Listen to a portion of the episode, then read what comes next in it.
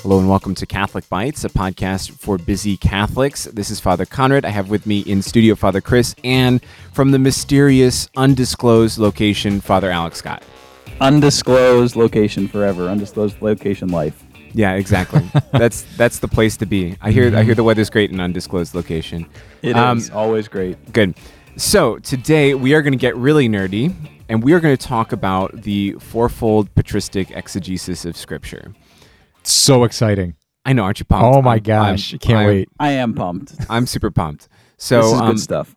Yeah. So there are different ways to read Scripture.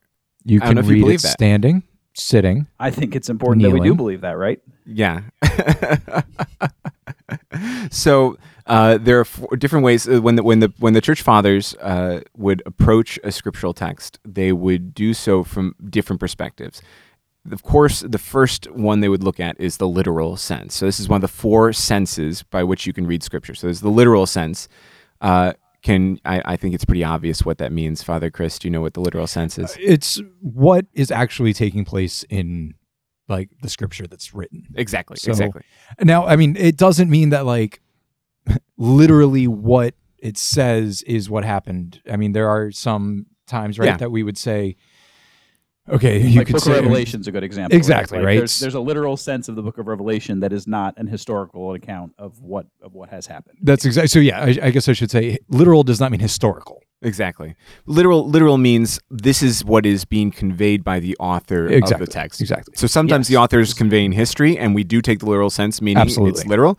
Uh, but sometimes the author is conveying a, a a deeper message through a story, and then we we say, okay, but this is still what literally is being happened on the page. Yep, So yep. the Yes. example we'll take to go through all four of these senses is. Um, uh, will you do the Israelites crossing the Red Sea? You know, everyone knows that passage, and so uh, Father Alec, what is the literal sense of that passage?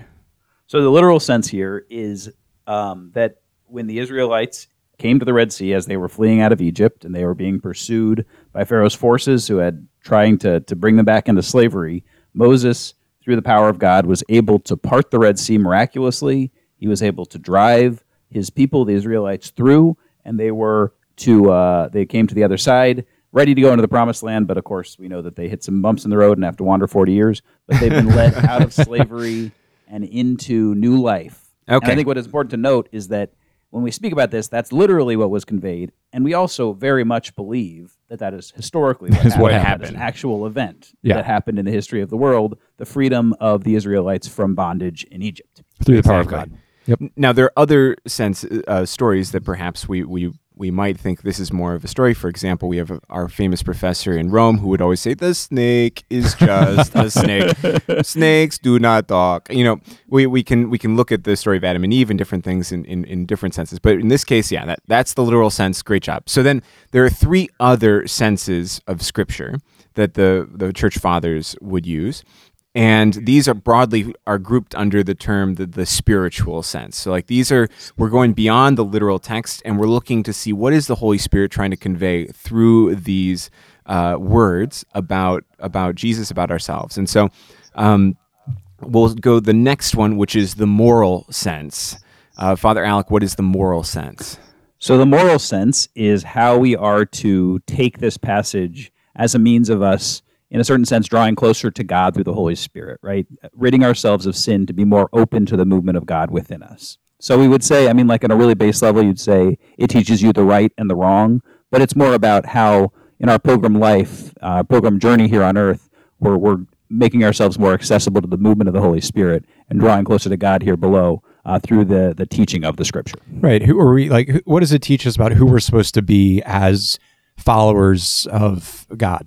Exactly and, and how we're supposed to act Yeah. too so like how to avoid sin and and to to do good so the the passage then that we just described the the moral sense of the israelites uh, passing through the red sea we could see this as the example for us as human beings to choose god and that when we choose god when we choose uh, acting well and and living well uh, he saves us and he brings us to the promised land whereas when we choose sin, when we plunge after sin, we follow it to our destruction. And we see that Sure. in you know the moral sense would be that uh, the the Israelites were those ones who chose good, and God protected them and guided them.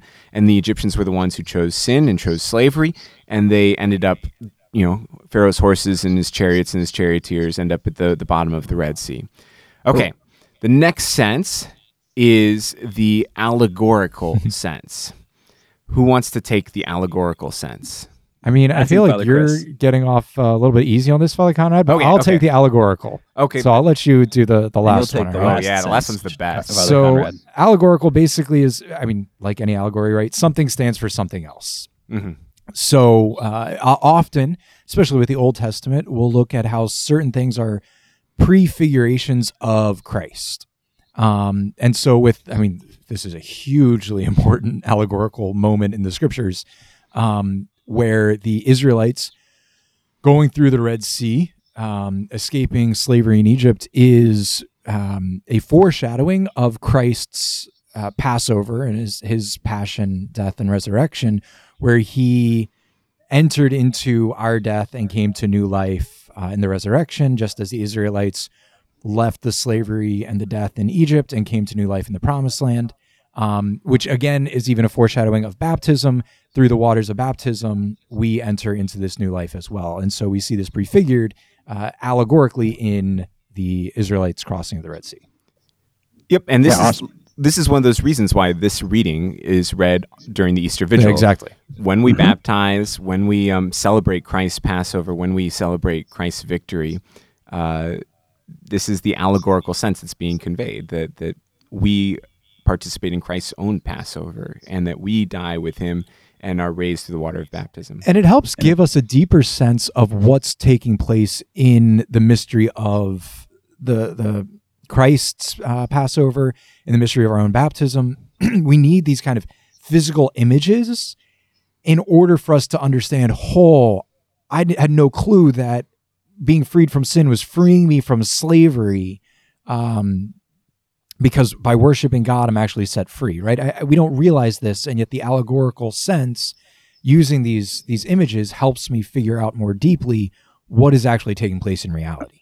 Absolutely, and and like right around this time in the scriptures, um, we have so many. It's it's I mean it's amazing to read Exodus because there's so many allegorical interpretations of things that are happening that are prefigured Oh by gosh. Christ's movement. Right, like we see the Israelites um, with the manna that is about to come to them in Yep. the desert, and of course that's an allegorical sense of the Eucharist. Christ Himself uses that, and then there's going to be the water and uh, the water in the desert and the pilgrim journey through the through the uh, desert to the to the promised land and all these other things and every basically every time you see water in the old testament pretty much you can look for some sort of baptismal sense and it's all we, we reference them all the time it's Right. it's christ god so often saves his old testament people through water and that's how he saves us too And that's that's actually a really good point that we we're not just making this up when we say, "Oh, you know, you're really reading into things." That's an allegory. like Christ Himself reads Scripture this way, and the apostles and the first um, church fathers all read Scripture this way. In fact, they read it more this way than they do the literal sense in so many time, so many ways, because this is they see that pregnant in these words uh, is is so much meaning because it's not just the words of a human being; it's the words of God. I was thinking uh, I'm doing this uh, class uh, at George Washington University with some of our, our, our young men where we're reading Dante's Divine Comedy. And Dante famously said, which is what gave me the idea for this podcast, that his um, poetry should be read in this fourfold sense uh, because there's so much depth and meaning below each word. And, and with a, a brilliant poet, like, yeah, you can see that. You read it and you're like, whoa, like each word has so much beneath it. And there's so much power. And we can see like God, who is the greatest author to ever, you know, exist, who is all powerful and all knowing, he implants within his scripture just the richness and the treasures. yeah uh, impossible depth it's it's incredible. And so uh, we're not just you're not just kind of like, oh yeah, we're just talking ourselves into believing that this is what Scripture says. No, this is how Christ Himself uh, read things. Which brings us to our last um, uh, our last sense of Scripture, which is often confused when you're going through these things with the allegorical sense, which is the anagogical sense. Um, anagogical sense yeah, exactly. And the anagogical sense is applying the passage towards our final end, towards the end of the world. So you could call it the the eschatological uh, sense as well.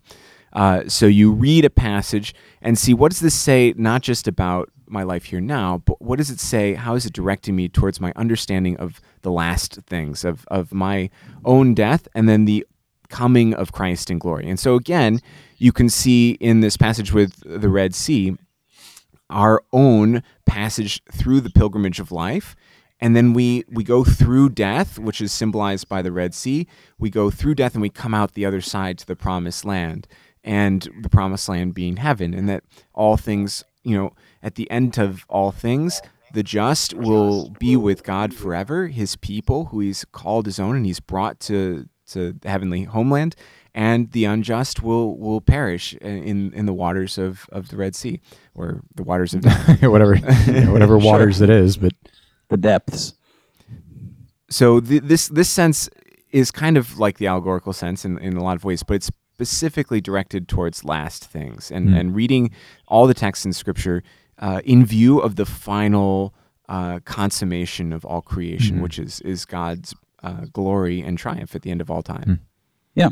So I think it's great. I mean, this idea that uh, you look at something like the crossing of the Red Sea, and you know, on the one hand, you're just looking at it and you're saying, uh, you know, someone might kind of blithely say, "Well, that's a, that's an interesting story," or like an interesting fairy tale, just sort of like you know, very dismissive of it as a point.